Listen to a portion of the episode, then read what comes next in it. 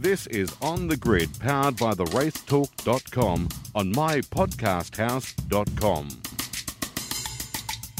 G'day everyone and welcome to another episode of On the Grid here on mypodcasthouse.com or on the Radio Show Limited's RS1.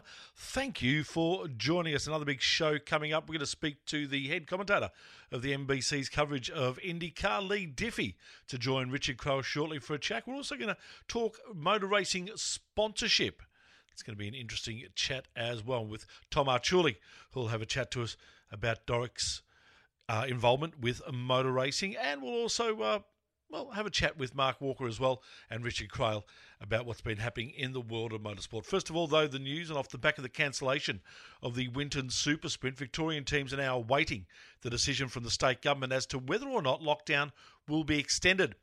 With the ongoing coronavirus issues in Victoria, Supercars has requested its teams cross the border in preparation for Darwin.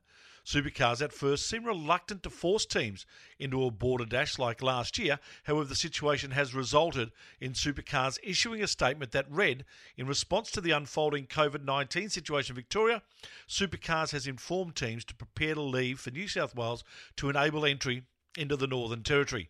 The six affected teams are set to head north this week.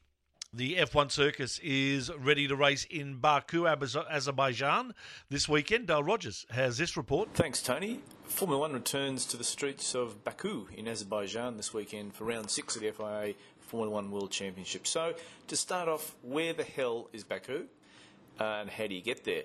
Well, basically, if you go to Turkey and head east, you'll eventually hit the Caspian Sea.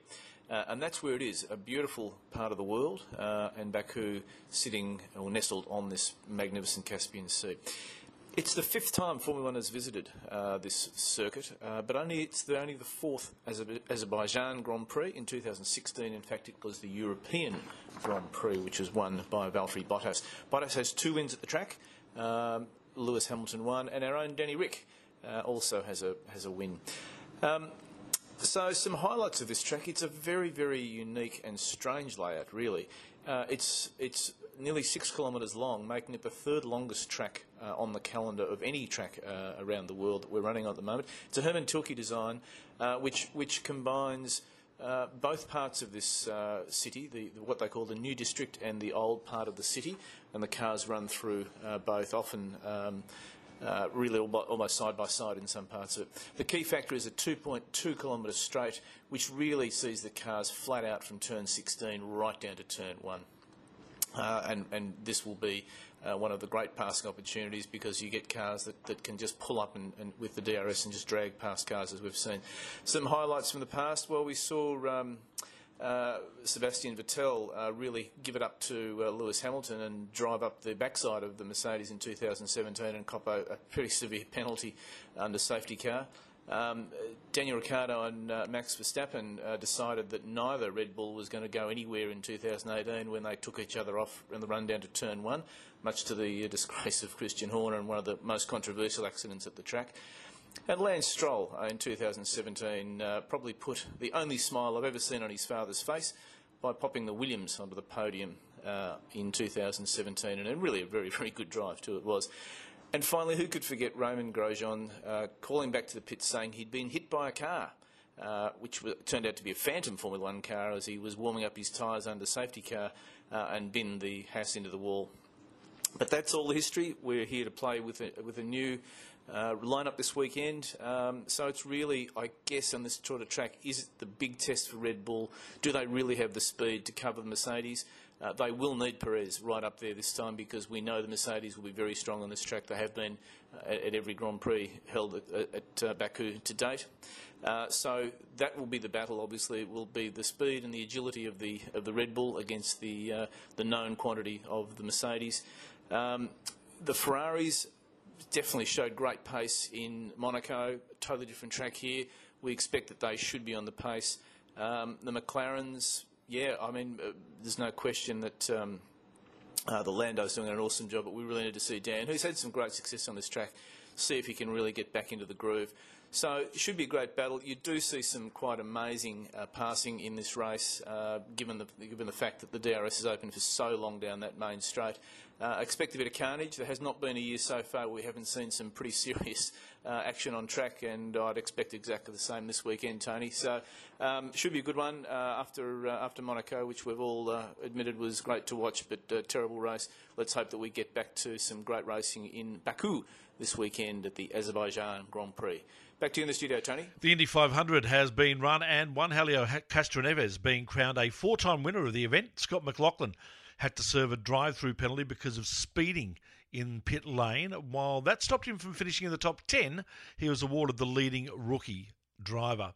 More on the Indy 500 shortly when Richard Craill catches up with Aussie Leigh Diffey, the man who led the NBC coverage. And finally, we finish the news segment on a sad note with the news of 19 year old rider Jason Dupasquier, who passed away because of injuries he sustained during a Moto 3 qualifying accident at Mugello. Dupasquier went down in front of another rider, Ayumu Sasaki, causing him to crash as well. However, he was able to walk away from the incident. Dupasquier was attended to by medical crews and was airlifted to a hospital in Florence. However, it was later confirmed he had passed away. Our thoughts are with his family and friends during this difficult time. Fabio Quartararo went on to win the MotoGP race, Jack Miller finishing sixth. All right, let's get into the show. This is On the Grid on mypodcasthouse.com. All right, let's kick off the show by handing it over to Richard Craill, who caught up with NBC's Leigh Diffey to have a chat about what was a very, very interesting 105th running of the Indy 500. Crowlsy. Well, in the early hours of Monday morning Australian time, the 105th running of the Indianapolis 500 mile race was run and won. And it was an absolute thriller.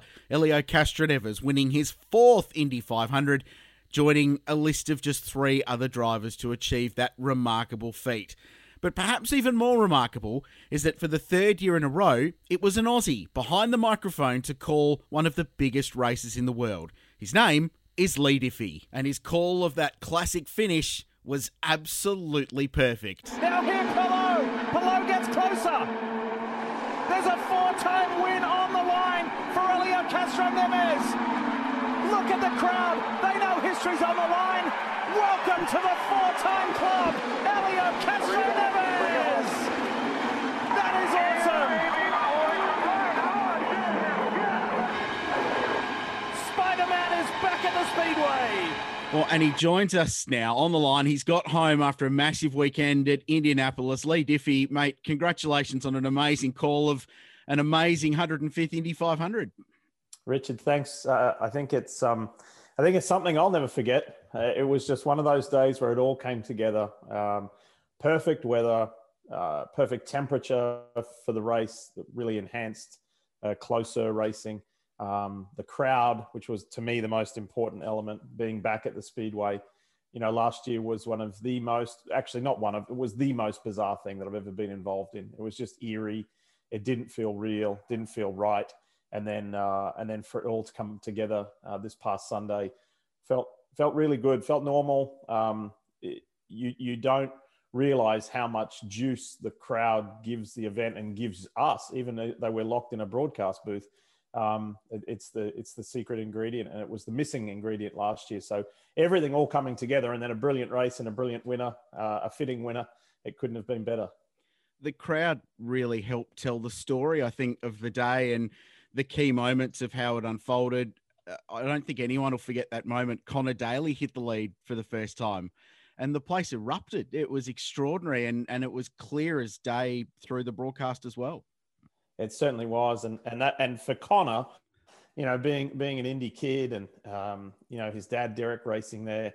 I think I mentioned on the broadcast that Connor did something that Derek never did, and that was lead a lap, yeah. let alone lead the most laps. You know, lead forty, and um, you know he's pretty bummed about the way that it panned out in the end. But you know, I said to him, "Hey, listen, people don't forget guys who lead 40 laps, lead the most laps in an Indy 500. So it'll it'll come your way one day." But yeah, that was a magical moment. And then it all just built and built, didn't it? Until that finish, did, did you get the feeling that Castroneves was in for something special? I mean, he was a contender all day. The car was clearly very good, but it felt like his experience in those last 20 laps, that shootout with Palou, uh, and Pato O'Ward, all of his 21 Indy starts, it all sort of built towards that moment of him pulling that move with two to go. I mean, I think you have to say that that the way that Palou and O'Ward drove was was fantastic. I mean, you just know those guys are going to be around for a long time. But you know, I, Elio has been so brilliant for so long. Um, but if there's one place that is made for him, it's it's the Indianapolis Motor Speedway. And I remember the very first time that I did a broadcast from there was 2013. Got to work with Gilles de Elio's great friend and, and an Indy 500 winner himself. And he just said, "There's something about Elio and this place. There's something about the way that Elio drives this place that is, you know, it might be a bit of a stretch to say unique, but there's just something about the two entities that go together. And so in those closing laps, um, I don't know. I can't. I, would be lying if if if or any any of us said that we knew that he was going to do it, but you kind of had that feeling. From a broadcaster point of view, what's it like to work at that place and then have the opportunity to call the finish of of a major moment in that place's history? Because it's not every day you add a four time winner to the winners list there in 105 races. Just can you explain what that's like as a as a broadcaster from the booth at the, the top of the pagoda there? Pretty special. yeah, pretty special for a, for a kid from the Brisbane suburbs. Yeah, I can imagine. Um, yeah, I'm still. Uh, I think uh, you know, two days later, it's still soaking in. Um, but boy, it felt good. Um, you know, and, and um, not just me, but for for the two guys I share the booth with, Paul Tracy and Townsend Bell. I mean, we all. I don't know. I, I, I think we knew even before it happened that we were part of something special. And again, I come back to the crowd. You know, mm. it was just such an amazing day. It was just, it, it just felt right. You know, for all the, for everything that everybody has been through during COVID, not just here in the US, but in Australia and Europe and in, in Asia, every like everywhere. It was just for me, it was the it was the first time that something felt normal again, and uh, for it to be the race that played out. You know, we commentate Richard from the ninth floor of the pagoda, yeah. which is a pretty special vantage point anyway. We can see, you know, if we look to our right, we can see them about halfway through the short shoot from three to four, and then we can see them through four all, all the way up the front straight and into one. Not that we commentate, you know, looking out the windows. We we use that uh, as a visual tool if we need to. We need to mm. commentate mm. on what everybody's watching at home, as you know, as a broadcaster. But um, it, it, was it was amazing. Um, it's probably it's probably one of, if not the most, you know, special special broadcast of my career. Um, just because of the story, right, and the way that it unfolded, and at the end, excuse me, at the end, not saying anything. Yeah. You know, after you know, with Elio's victory walk and and the fence climb not saying anything. You know, what, what we didn't say meant more than what we said. You know, it was listening and going along for the journey with him. So all of those elements just came together on that day. Yeah, that, that finish was amazing. The the celebration of Castroneves and the way you guys let it breathe. It, it felt very uh un-American TV, if you know what I mean. Just just completely raw and unfiltered um, not overly produced, just this amazing live moment. But it perfectly summed up the whole race for mine. And and you could have turned off here and gone to bed at five o'clock in the morning, but I found it utterly captivating and just kept watching the whole way through. It was extraordinary. I think only Elio could pull that off. You know, yes. if it was somebody else, it was somebody else. It wouldn't have. It wouldn't have had the same pizzazz or the or the same. Um, do you know? I'll tell you something. I haven't seen it come out yet in in public or on social media. But on Sunday night, we had an NBC all group get together. Our bosses, you know, corralled us, and um, we had pizza and some drinks, and uh, and it was just a great kind of um, debrief and just kind of everybody uh, a, a, group uh, sigh, you know, yeah, like kind of yeah. you know get get off the gas, so to speak. And one of my colleagues said, "Look at this! I just got sent this from a from a, uh, an NBC affiliate." Um, a staff member, like somebody in the NBC family, was in the crowd right in front of Elio as he oh, climbed the fence. And so that video is going to come out eventually, but it was from this guy's perspective, looking at Elio from from in the crowd climb the fence, and it was wow. right in front of him, and it was crazy. It was just like the way that the the fans reacted, and and um, you know, usually at the 500, as soon as it's over, the place is like, yep. you know, it, it just uh, it empties very quickly, and the police, the local police, do a great job at, at funneling everybody out of there.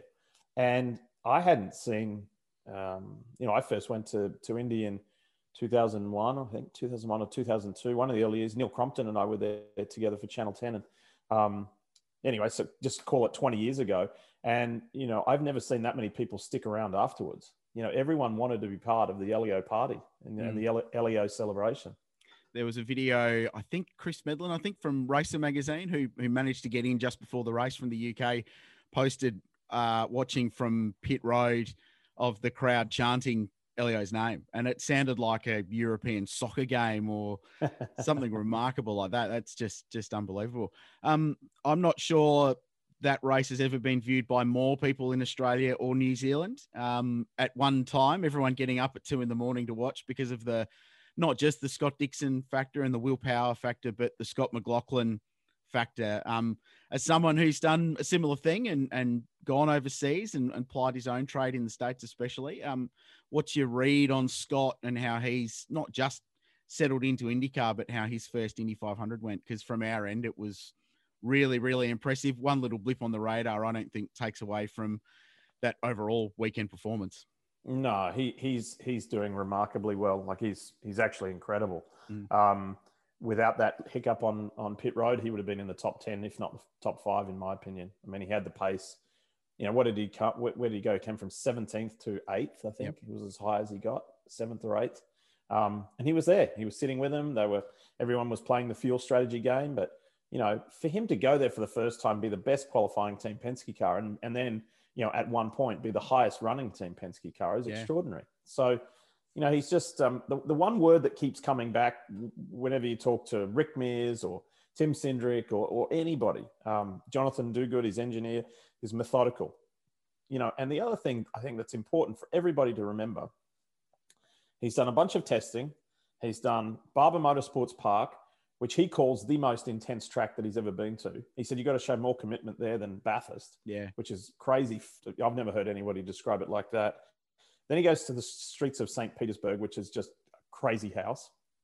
Then you go to Texas Motor Speedway, which is one of the most uh, treacherous speedways as far as, you know, you put a, you know, especially now with that, that uh, PJ1 grip stuff they have on the track, which doesn't suit IndyCars, by the way. You put a wheel wrong there, you're in the fence at, at over 200 miles an hour.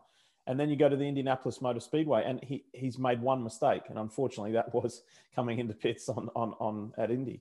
So, you know, to do all of that, all of that, that variation, all of those different challenges, and he's made one error, to me, mm. that just shows that, uh, in, in my opinion, you're looking at a future IndyCar champion and a future Indy 500 winner. I've got Road America circled in my own little personal calendar of when I think podium, perhaps, if not mm. even better, because that just strikes me as the kind of track that it all gel. We'll be long enough into the season where it all click. Um, and that circuit, it's everything that Scott McLaughlin loves in a racetrack and where he's performed so well in supercars. He just, you know, massive high speed commitment stuff that he showed on the weekend that he's amazing at. That that I, I think by that point of the season he'll be a, a legitimate contender if if Penske's um, cars roll out well, which they should do. A strange anonymous weekend for them in a way. And who would have thought you'd ever see Will Power in bump day for the Indy 500? But um, quite remarkable stuff. Um, what about you, mate? Uh, how's your, your take on IndyCar at the moment? It's phenomenally competitive series to be involved with, isn't it? Yeah, and and you know, I I I um I preface these comments with no disrespect to any other series in the world, but I think it's I think it's the best. Mm. I think it's the best um, because we go to the racetrack each and every week, not know, legitimately not knowing who's going to win, which is a really nice thing, isn't it? Because most series you could kind of point to two or three or four people who you know are almost assured of winning. That's not the case in IndyCar. Um, hence, hence, what's happened this year? You know, six races, six different winners. Um, that's not a record. That's been done before, but a Penske pretty, hasn't won yet.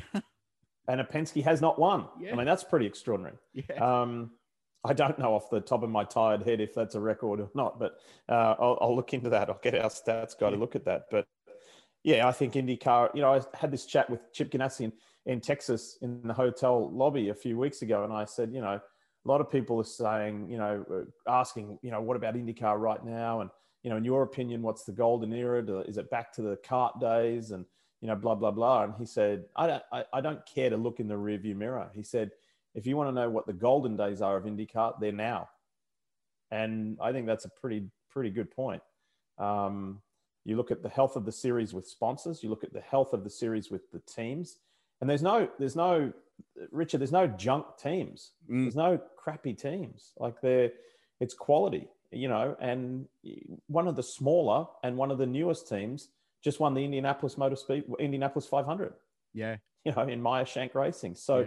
up and down the grid, it's it's it's phenomenal. Um, you know, probably probably the smallest team, I guess, uh, or one of the smaller teams is, is Dale Coyne Racing. You know, they they put they put um, uh, Pietro Fittipaldi as the highest qualifying rookie and not too far out of the fast nine in mm. qualifying for the Indy 500. So there's there's strength all the way from the the Penske's, the Ganassis, the Andretti cars, and now you got to you look at Arrow McLaren SP. Um, you know the the excitement and the, the commitment from McLaren Racing as, as an entity. You know, they have a section of the McLaren Technology Center in the UK carved out and sectioned off for IndyCar. And, and they have people working at the McLaren Technology Center, you know, specifically on the IndyCar package. Um, Zak Brown is over here as often as he can be, you know, to fit in as many IndyCar races with his with his Formula One and sports car involvement. So, yeah, I mean, there's there's you know we could talk all day about it, but in my opinion, I think it's it's incredible, and I think it's if you're trying to introduce somebody to a new series who doesn't really know much about motor racing, they're going to get a lot of entertainment from watching in, in, in IndyCar racing. Just just to pick up on one of your points there, one of your early gigs when you went to the states with Speed TV was calling Grand Am as it was, and yeah, yeah. That, that's where Michael Shank's team really came to the fore, and, and he invested heavily in that, and that, that's what helped build Michael Shank Racing as it was um, into the entity it is now. So it, it must have been a, a, cool thing to see that team grab a victory against the heavyweights of IndyCar racing. Oh, it was terrific, and to see Mike and his wife um, uh, in in the in the convertible with Elio and his lifetime partner and his daughter. You know, just you know, I think Mike may have waved more than Elio. yes, he was he was just pumped because. Um, uh, he and his wife Mary Beth, they don't have children. The, their, their children is the race team, and uh, they put everything. They've sacrificed everything. And um, I can remember those Grand Am days, mate, where he was walking the tightrope of being open or closed. And yeah. um, he's just the gutsiest, most determined guy. And um, you know, he's a former racer himself. Um, I, I, think he got to Indy Lights as a driver, um, but brought people up like uh, Sam Hornish Jr you know, obviously and eventually uh, an IndyCar champ and, and um, Indy 500 winner. And, you know, he's, he's AJ Allmendinger. Um, there's been so many people that he's given a start and, and given a helping hand. And um, then to see him call, it actually just dawned on me that I called his Rolex 24 win and his Indy 500 win. Yes. So that's kind of cool. Yeah. Yeah, that's phenomenal. Um, and you've got a big adventure coming up soon because you're off to do the Olympics for NBC, and there aren't really any bigger jobs in sports broadcasting than that, are they? I'm pretty excited. Yeah, might be might even be a little bit nervous. yeah. yeah, no, it's good. It, will be my fourth games. Um, uh, I did I did Sochi in Russia, and then I did Rio. I did uh, in the in the winter games. I did the sliding sport, so it's fast. Then it's racing, which obviously fits uh, with with everything else that I do. Um, so I did bobsled, skeleton, and luge at the winter games. So that was in Sochi, and then in Pyeongchang, and then in Rio, I did something I've never done, which was rowing. Wow. Um, rowing in the flat water sports. So it didn't go quite as fast as I'd like. but so to do track and field now, it's going to be really, really, it's going to be fun. It's going to be, um, I think, you know, just trying to tie in the Indy 500 and, and the games coming up in Tokyo to have the experience that I had last year at, at, uh, at Indy with no fans. Mm. I think that's going to kind of prepare me a little bit for Tokyo. I don't know what Tokyo is going to look like. Um, in regards to people in the stadium. I did the track and field world championships in Doha in Qatar at the end of 2019. And there was out of the 10 nights we were on air, there was only really about two nights where there was a decent crowd because there were Qatari athletes competing. The rest of it, there was a pretty lean crowd. So it wasn't enjoyable, but I'm kind of thinking about it big picture. I'm thankful that I had those experiences to prepare me for Tokyo um, you know, for, for low numbers and, and not a not a great atmosphere. But you know, we won't let that take away from what's happening on the track. Do you go to Japan for that, or do you call remotely from the states? No, I'll be there. I'll be in Tokyo. Um, staying right across the road from the stadium. So I think it's going to be a case of um, hotel room, commentary booth, hotel room, yes. commentary booth. Yeah. there won't there won't be much outside of that. Do you do you go back and draw on any any previous Olympic commentary mm. that you look at? I mean, my one of my broadcasting legends is Bruce McAvaney, and and he's famous for his calls of the 100 and 200 over many many Olympics for seven over here. Do, do you go back and look at that stuff, or do you just go into it with an open mind and and put the Leigh Diffey spin on it? Yeah, definitely go into it with an open mind and and and you know call with my own style. But then you also you you can't ignore history, right? Mm. You have to go back and and um, you, part of our preparation, as is yours for for what you do, we watch a lot of tape, as they say. You know, you watch a lot of you watch a lot of clips and races, and kind of kind of take it all in. Um, um, it's a good question. I don't. I don't. I don't watch tape to try and reproduce what somebody else has done. I think that would be a mistake. You know, you got to you've mm. got to be yourself. Um, but I think you also have to be a student of history.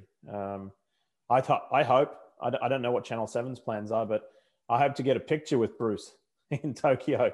That'd be pretty cool, you know. One Aussie there calling it for the Australian audience, and another yeah. Aussie there calling it for the U- US audience. And um, you know, my commentary partner in in track and field is Ato Boldon, the oh, um, oh, yeah. From Trin- Trinidad and Tobago, and the the the, um, the, the sprinting star. And um, he a lot of a lot of Ato's greatest races were called by Bruce for, really? for the Australian audience. Yeah, and Ato loves Bruce. Um, so it'd be terrific for the three of us to get a picture together in, in Tokyo if we could, and and uh, we'll we'll see how that works. Yeah, um, I mean, Ato's still the 100 meter Commonwealth Games record holder, wow. 20 plus years on. So and Bruce for sure called that race. Yeah. Um, so yeah, yeah, yeah. It's funny how the worlds collide. That's amazing. Uh, last one, mate. Um, do you stay in touch with what's going on back here? I know you and Greg Rust speak regularly, but uh, amongst others, I'm sure. But um, do you keep up with supercars and, and everything going over here in, in your old stomping ground? I uh, I would I would say loosely, um, you know, and I kind of mainly do that through through social media and, and just calls with friends, and you know, I chat with Dick Johnson and Gary Rogers quite often, um, and and then you know other journalistic friends and just people who kind of help help me stay in touch. But it's it's uh, it's a very it's a big challenge. You know, I'd love to stay in touch better with AFL and NRL, and I just it's kind of for every everything is kind of very surface level, just just to barely stay in touch. I know that my Brisbane Broncos are doing better than last year, but not as like as well as I'd like. I know that my Carlton Blues are doing better than in years past, but not as good as I would like. um, uh, I um I'm very excited about a really dear friend's son uh, by the name of Brock Feeney. Yes. Um, you know, Paul Paul Feeney has been a friend of mine for forever and ever and ever. And Feen uh, had a hand in my career in the early days, along with Paul Morris. Um, Paul and Terry Morris had a huge hand in my career, uh, and so I love seeing what Brock's doing and and his his climb to the top. Um, he's got that competitive gene in him, you know, from from his dad. So um, I'm, I'm, excited to watch how far he can go. So yeah, I, I, stay in touch as as loosely as I can, and thank goodness for social media. Otherwise, I'd be I'd be lost with what's going on down there. But um, I'm excited to see the the health of both series, like how V8 Supercars is doing, or Supercars I should say is doing, and um, and also the um, the uh, TCR uh, what is it? What's the what's the name of the series? The oh, the uh, Australian Racing Group, ARG. Australian Racing Group. Yes, yeah. yes. So good, good to see that. That's that's really good. I, I get to commentate on some T- TCR cars here every now and then in the yep. um, as part of the IMSA WeatherTech series. Uh, it's called Michelin Pilot Challenge, and TCR yeah. is one of two classes in that. So I've got some friends who race in it. It's cool. It's really good racing, very competitive. Um, uh, you know, reasonably affordable, and and so I quite quite enjoy that. Mate, thank you very much for your time. Really appreciate it. Know you're in full recovery mode after a, a massive week, month of May at the Speedway. Congrats again. Uh, we there was a group chat of a whole array of Aussie media types and broadcasters, especially, and all of us were going. We can't believe that an Aussie gets to call the Indy 500. So we're all just unbelievably pleased that you get to do it, and you did an outstanding job. So congratulations and thanks for joining us on the grid. Thanks, mate. And I haven't lost my Australian accent after all these years. No, noted. Duly noted. Very impressive. Somebody once told me I'm t- I must be tone deaf, and uh, I sure know that I can't sing. So let's hope the accent stays forever. Oh, that's a good thing. Thanks, Leigh. Appreciate your time.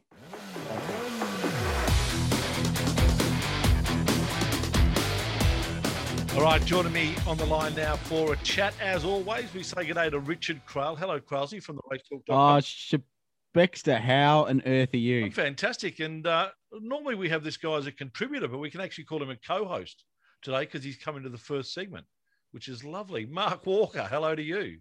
Oh, thanks for having me on your program, Tony. I've, I've always dreamed of being on this end of the show. It's just great to be here. Uh, good to have you aboard, mate. And also, we've got our uh, guest joining us as well, who is a contributor on the program. He's given us a couple of great interviews with Will Davison over the time. It's Tom Arciuli from Doric. Yes. Beauty, Your he's done it. beauty. Your beauty. Outstanding. Got him, yes. Hello, boys. How are we? Hello, Tom. We're well, mate. Uh, how are you? It's been a, a tough couple of weeks, I'm sure, in the uh, the corporate industry. Yeah, look, um, would have loved to have gone to Winton. You know, one of those people who want to go to Winton, amazingly. But uh, unfortunately, you know, we had some pre event stuff planned, but that didn't happen. So onwards, upwards to the next one. Tom, for those that aren't aware, uh, firstly, tell them what your specific job is, and and also who you work for, and um, how that ties in with the world of motorsport. Yeah. So, Krause, my official job title is marketing and sponsorship manager for the Outer and Long Group, which group of hardware companies. And our flagship one is Doric, which has a business to business presence and a business to consumer presence. So, the Doric shop, doric.com.au slash shop. And also, we supply door and window hardware to all the biggest guys in Australia. So, if you've got a, a blue Doric key on your keyring, have a look, that's ours.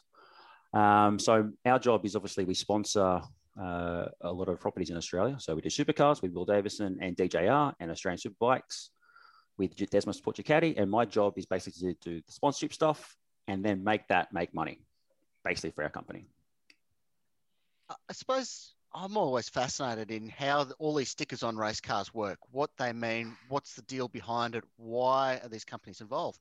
And, and Doric's different. It's been around for, what are we now, 16, 17 years Year 18, Marco. in the sport. And year 18, oh yeah, get the stats updated. But it's a very different sort of thing. Like it's such a focus on away from the track. It's corporate hospitality. It's events at customers and all this sort of thing, which is a totally different slant to how a lot of these other supercar sponsors go about their trade. A lot of these other companies, it's all about having a big sticker down the side of the car and getting a, you know, the TV and the other peripheral exposure from that. But for Doric, it's more about the relationship building that motorsport brings people together.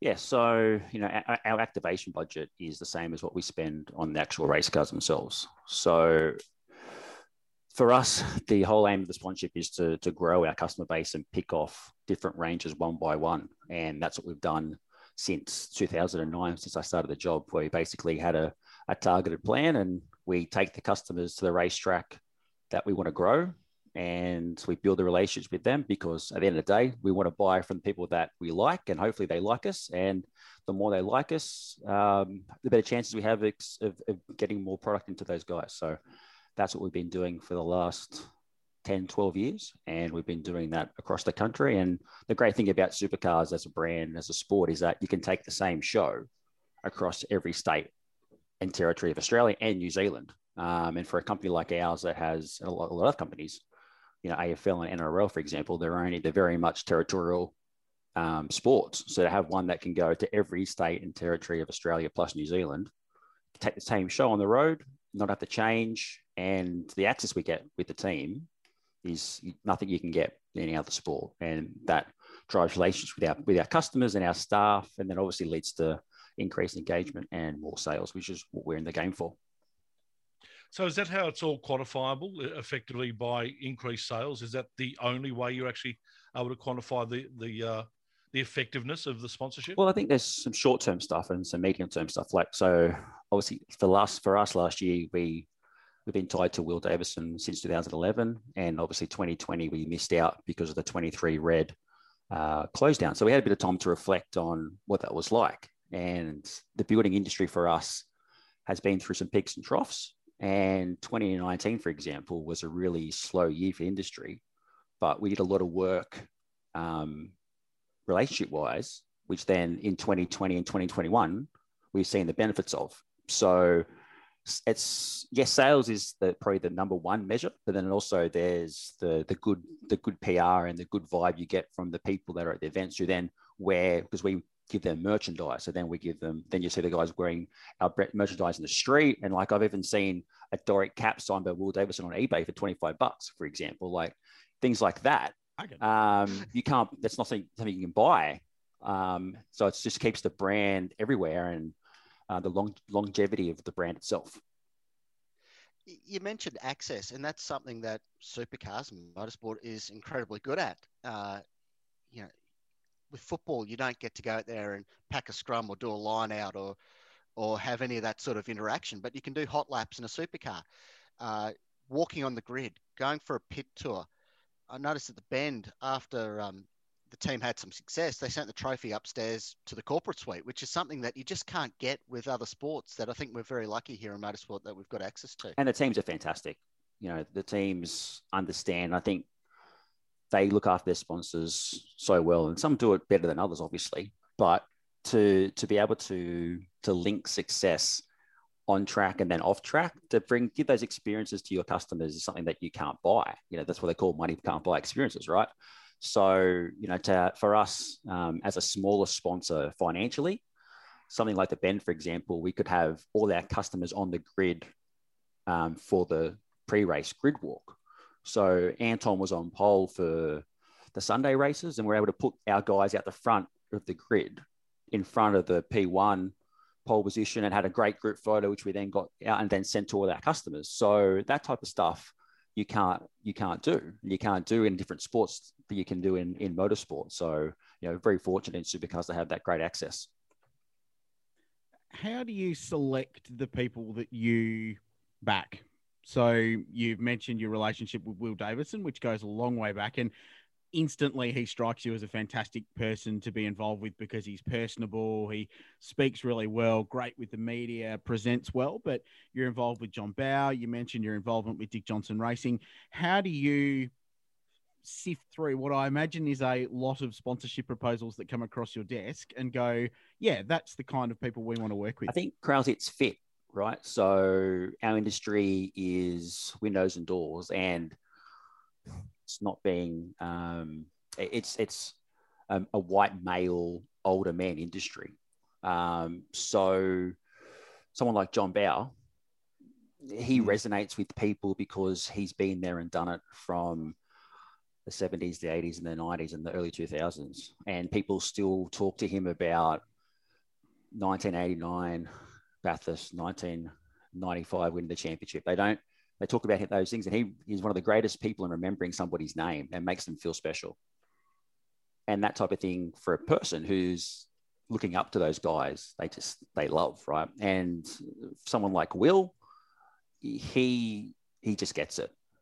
He's from a motorsport family. He understands the game, and we want to choose people who resonate with our customer base and with the general public because they spend a lot of time with our people and basically they're an extra salesperson. So, and we call them ambassadors for a reason because they are ambassadors for our company. How much does the no dickhead policy come into play? 100%. 100%, well? 100%. And, and, and I say that also because sometimes there's also an advantage of getting someone who's a little bit cheeky people can also have that affiliation with that person as well. Someone, for example, like a Shane Warne, who we know is a, a, a, pretty cheeky guy around town. He's done you know a lot of a lot of different things, but still resonates in sponsorship areas because of who he is.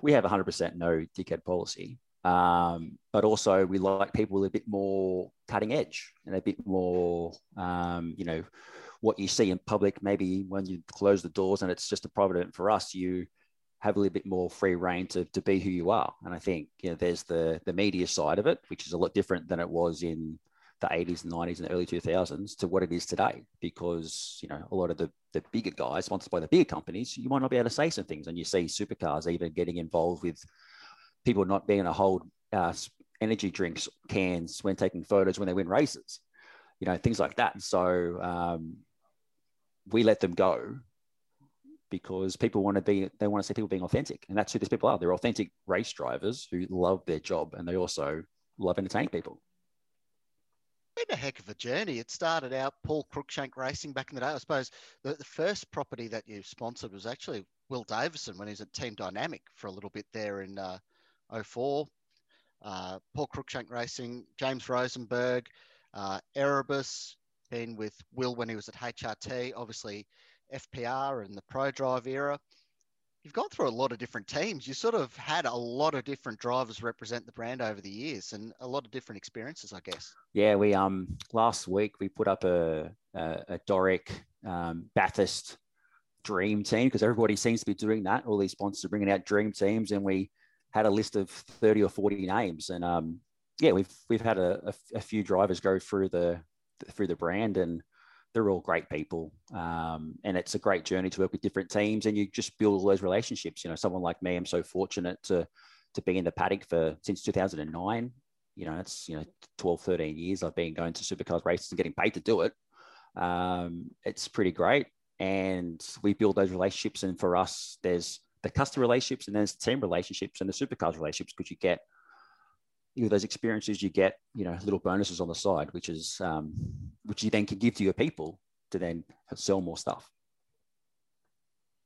Uh, now you're clearly a motor racing fan, which obviously helps the cause. And uh, I remember in 2017, I think it was, you actually filed a story that ran on the Race Talk about uh, a trip to Silverstone to see some old Williams Formula One cars, which was very, very cool. But just tell us a bit about your own personal motorsport journey. Where did the love of it come from? Um, highlights. What What's your take on the sport? Well, I was fortunate to be called middle name Alan after Allan Moffat. My father is an Allan Moffat fan. Set up for a dive from day one. Love it. so we have a model car collection at home, which is into third cabinet, which is fantastic. And I was at a, my first racetrack at Amaroo Park at the age of six months. So. I've been into motorsport since I was in nappies, and once you catch the drug, you don't lose it.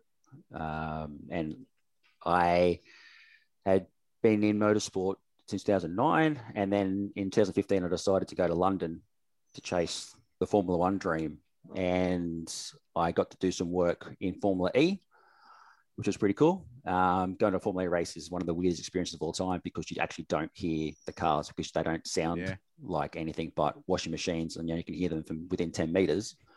Um, but I got to I went to Moscow, set the track up for Moscow, London, Paris.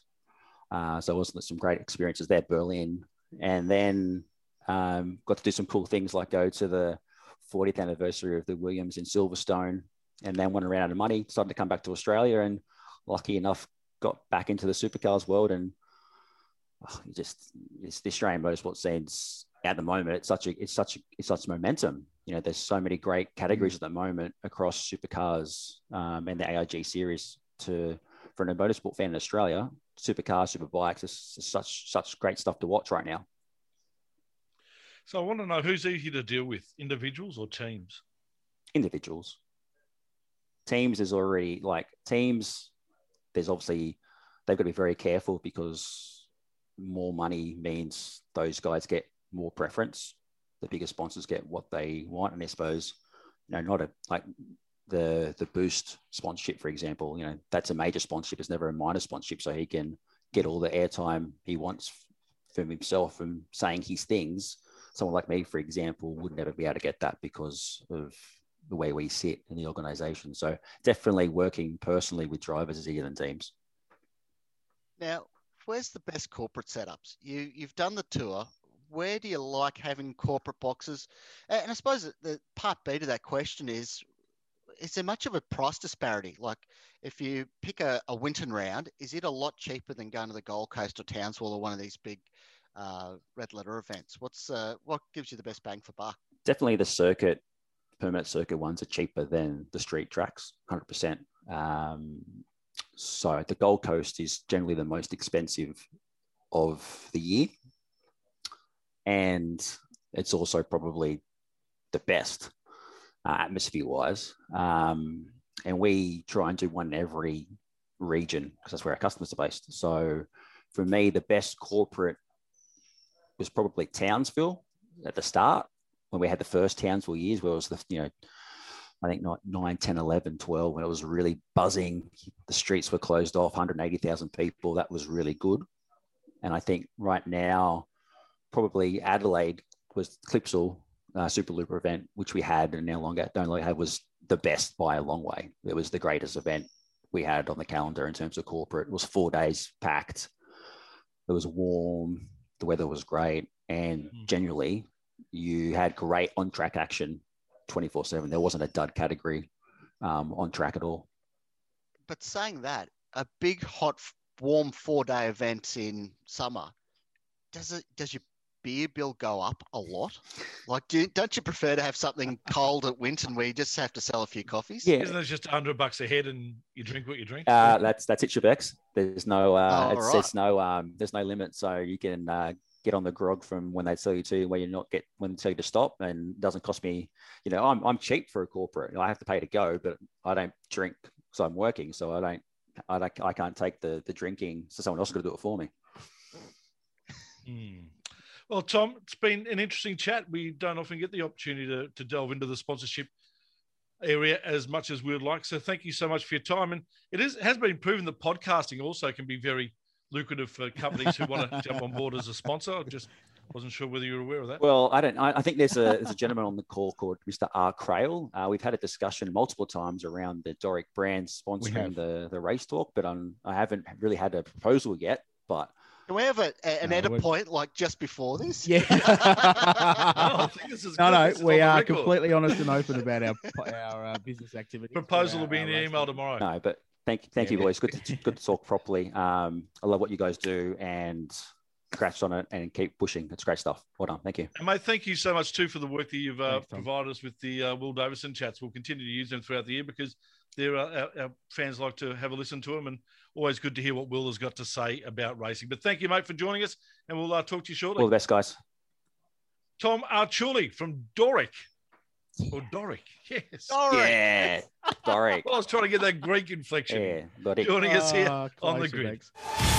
This is On the Grid on mypodcasthouse.com.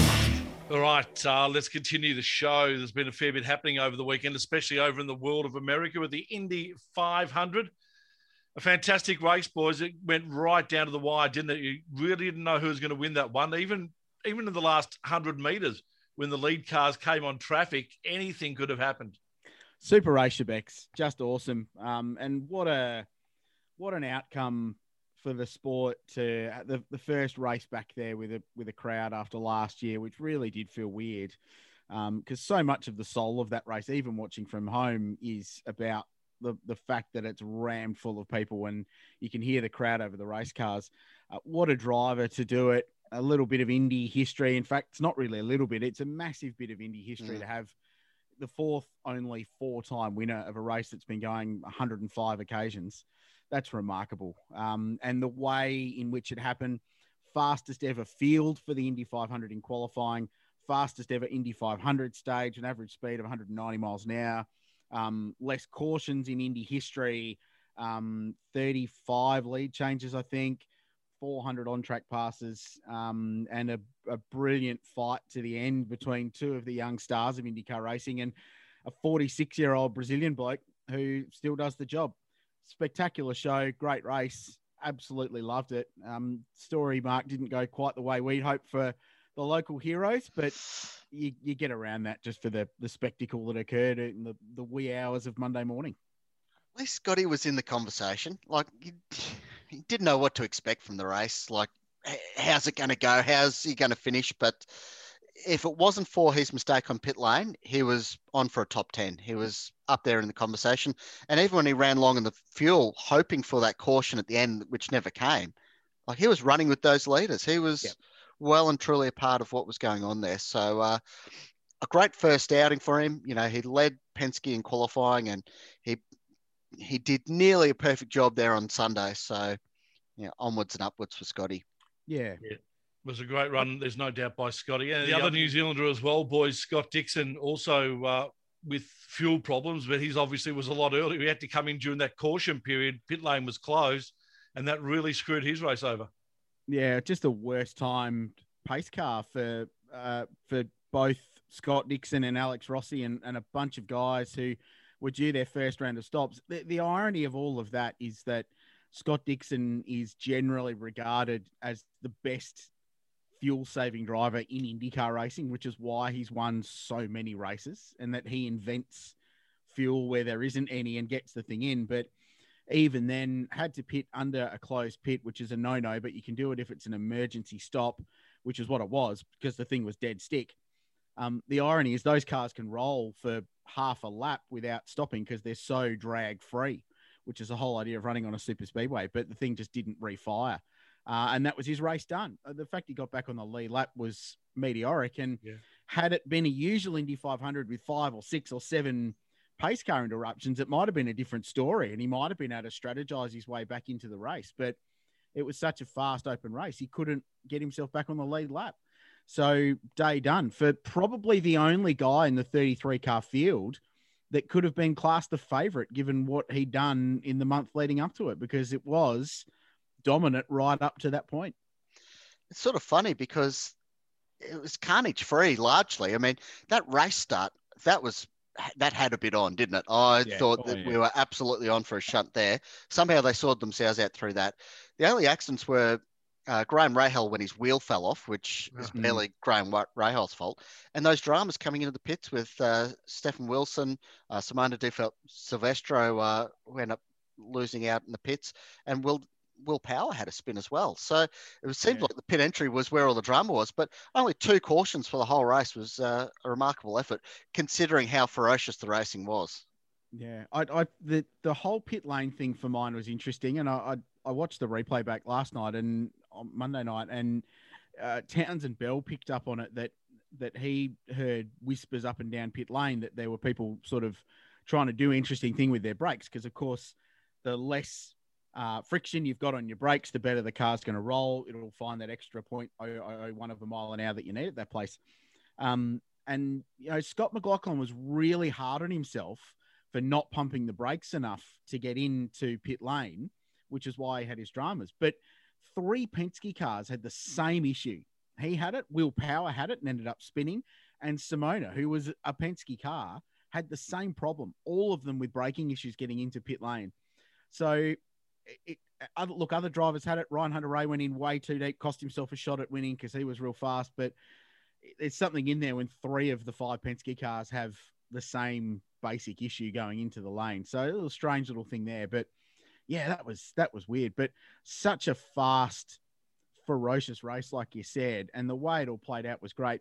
But I, I read a story from one of the Indianapolis press um, who was talking about Castroneves and um, quoted one of the drivers going, you could see that Elio had raced there 20 times and Palou had only raced there once before because the way that Castroneves just played that race in the last 15 laps and bided his time, waited and waited, and then struck when he needed to, right at the point where Palou had absolutely no shot of getting back.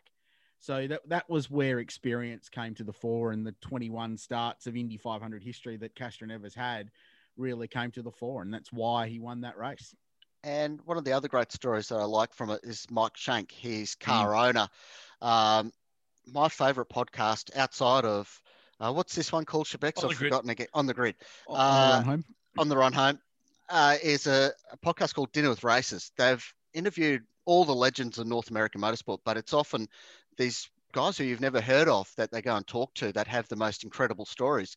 And uh, Mike Shank is well known. If you you're into your sports car racing over in the states, you'd know about Mike Shank. But just a down to earth, great bloke, great story. Started out at the the lower levels of the road to Indy. Here he is owning cars in the Indy 500 and winning the whole show, which was a pretty amazing thing.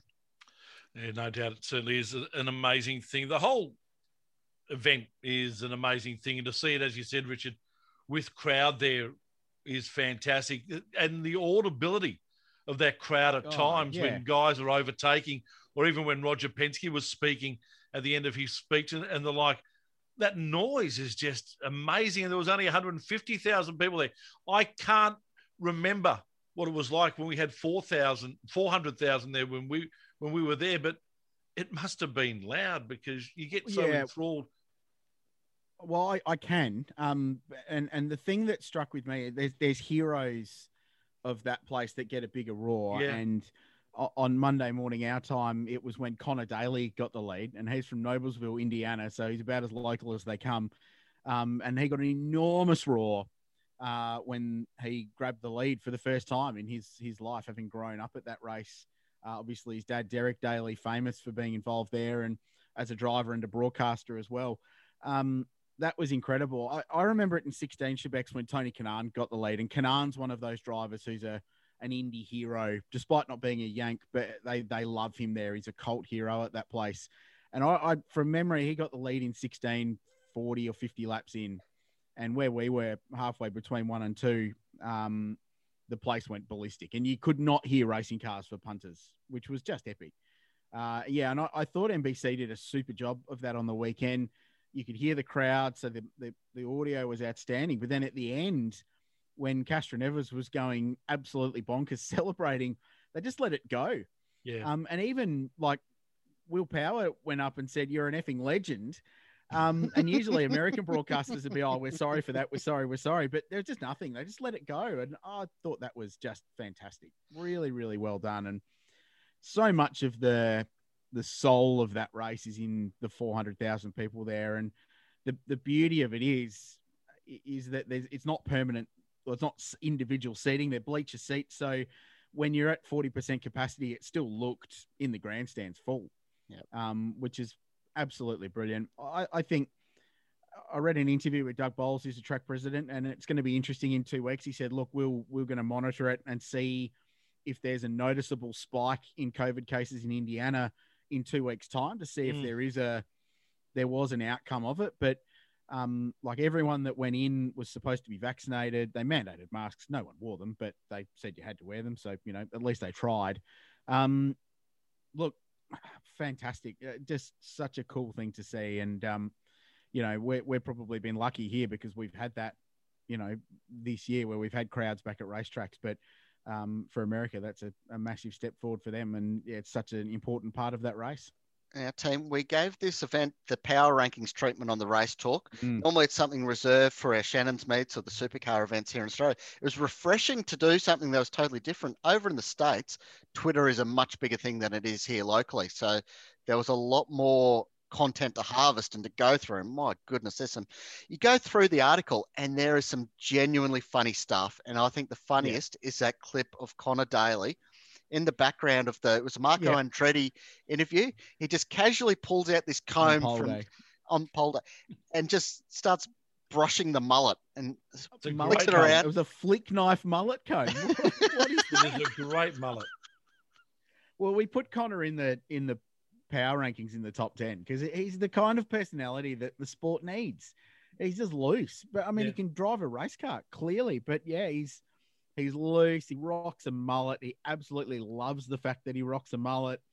Um, he's so fiercely passionate about it, but he's just such a loose unit as well, which is Eh, just so good. the, the social bants between him and McLaughlin are classic. There's some Yes. really good stuff Yeah. there when they were playing golf during the week and and everything else that's been going on. There's some there's some good personalities over there at the moment, and Scotty's fitting right in with it. Yeah, He certainly is. Uh, just on Scotty, guys. Of course, he was uh, rookie of the of the race, which was fantastic for him Yeah. to to get that prize. Had that prize not been up on offer and that title of being the uh, the leading rookie, do you reckon he might have tried to go the distance? no, No. well, he's going to run out. It's just impossible. No, you, you got to finish. And, and remember, it's championship race as well uh, and worth double points. And he's still in the top 10 in the championship. So he had to get the thing to the finish. The thing about Scott, and, and it's been the story since his first race, he looked like he'd done that race forever. Oh yeah, Like, it just He didn't look at out of place. At, at no point did he look like he was out of it. And you go, okay, well, he, he balls that going into pit lane. But Will Power didn't. And he won the race in 2018. And he's one of the most successful IndyCar drivers in history. So he wasn't the only one. Um, it just it felt so natural for him being in that race. Like eh, just, I thought the job he did was really really good, you really know- good. And he was five laps different, Mark, like five laps from having enough fuel in that thing to go to the end, and he would have finished fifth. Like, Yeah. just amazing. And the thing that I'm thankful for, after he had to make that pit stop, basically lost a lap. He was almost in the photo there at the finish. I'm just Yes. glad that he didn't have a, a part of the outcome there at the end because he was obviously Yeah. running his own race and was in a pack of cars, so he could just couldn't pull over and stop. But I- I'm just glad that those leaders didn't catch him before the, the finish line. Yeah, another lap. Yeah. another lap. They would have been there. No, it's such a cool motor race. Um, absolutely worth getting up for. Um, pulverized me on Monday, but man, just no no regrets for that. Uh, I skipped the NASCAR race. I wasn't interested in that and ca- caught up with a little bit of sleep. But um, yeah, such Gary, a the- cool the Na- thing. and The NASCAR race is nearly finished, so yeah, yeah, no, it'll still get- catch the end of that. it might be done by the time this goes live. It, Um, it definitely, it I- definitely yeah, I love every year earns its spot and just solidifies its spot in the top three or four motor races in the world. Yeah, of, of all the things last year, Shebex, that were strange, so empty MCG for a footy game. Yeah. That that's weird. That was just shocking to see. Yep. Empty Bathurst, and yeah, yeah, there were five thousand people. That rubbish. That look, look, it looked awful. That was really, really strange. But but watching the Indy 500, which to the day is still the largest single day sporting event in the world, to have no one there, that was just obscure. So, 40% capacity or not, uh, the biggest thing for mine was that how much a role having punters there plays a role in the atmosphere of that race. So there or not, watching it on TV, it was such a factor um, because it was so shockingly obvious last year that it just had no soul because of that. And that race is entirely built on soul. Like it's the longest existing motor race in the world. It's got so much history built around it being that enormous coliseum. And um, I, I think it was a stark reminder for those that really, really love that race and follow it closely about how terrible last year was and how amazing it was to have have punters back there. And the fact they got such a good show. Man, IndyCar nailed Yeah. it this year with the with the setup. Don't don't deviate from that. That was Our good. good friend Dale Rogers came up with an idea for a, a top five, which we're probably due to do one. We haven't done one for a while. Top five racetracks you've been to, and top five on the bucket list. hmm I reckon that Yep. might not be too far away. We'll get uh, the public involved with their thoughts as well when it's time to Yes. record that one. But that'll be a ripper. Oh, you know what's on my bucket list? Winton supercars. That's uh, it's definitely right up there. Ah, that was a shame, wasn't it? And wa- was the pin was pulled on that Thursday, wasn't it? So it Yeah. wasn't quite the Wednesday morning that we're normally used to with the recording this podcast. Yeah, I've, I've never known. really I've never known so many of my podcasts to become irrelevant after 24 hours in the last 12 months. yeah. But, uh, so, At least And- they've and- they've put it off till August, so we'll be able to freeze any campers that aren't well prepared. So that's going to be something Oh, it'll to be keep colder. an eye on. It'll be way colder. And it was Yeah. freezing cold there in the weekend. It would have been three, minus three degrees there Yeah. on the weekend, but August is going to be shockingly cold. I, I was at Winton for some rallycross two years ago in late July, and it was a 15 minute process to get the ice off the window Yeah. you know, of the car in the morning before driving to the racetrack. And yeah, it, it's just lucky they're bringing the super duper soft tire. They'll look, need uh, it. It's, it's- yeah, absolutely. Um, fortunately, though, um, I think we did a reasonably good job of previewing the event. So, come the last weekend of July, We uh, just we'll just rerun be able to copy and paste. Yeah, Yeah. I, I think it. I think it's valid. I I think So what we'll, you we'll just roll in.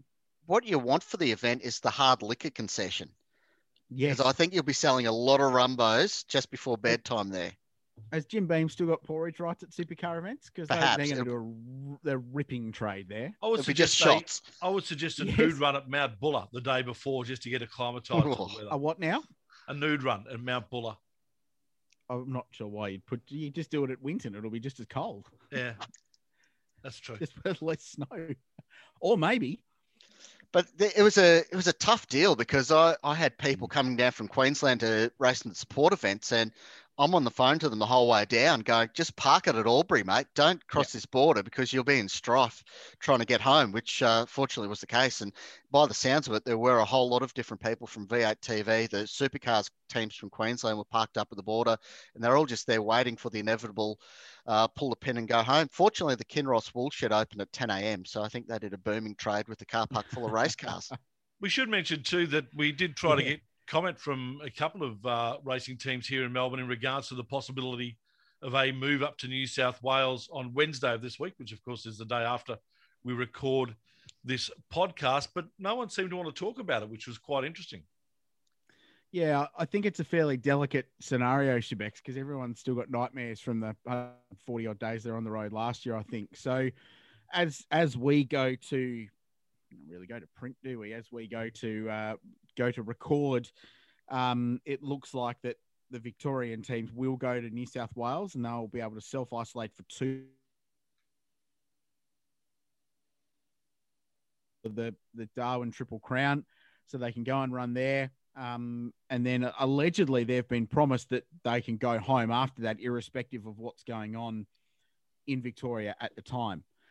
Um, so this is, of course, around the Victorian lockdown. For those of you that are listening online through RSN, um, Melbourne's back in lockdown again, and um, there's no movement in or out of the state at the moment. So, yeah, it's another one of those situations where they're they really they have to get Darwin in for their government contractual obligations up there, and then then they're just going to play it by ear and hope that things have settled down so that the field can roll on to Townsville and then Winton. It will be after that. It's interesting the comms plan that seems to be coming from supercars at the moment, and a lot of it seems to stem around no comment.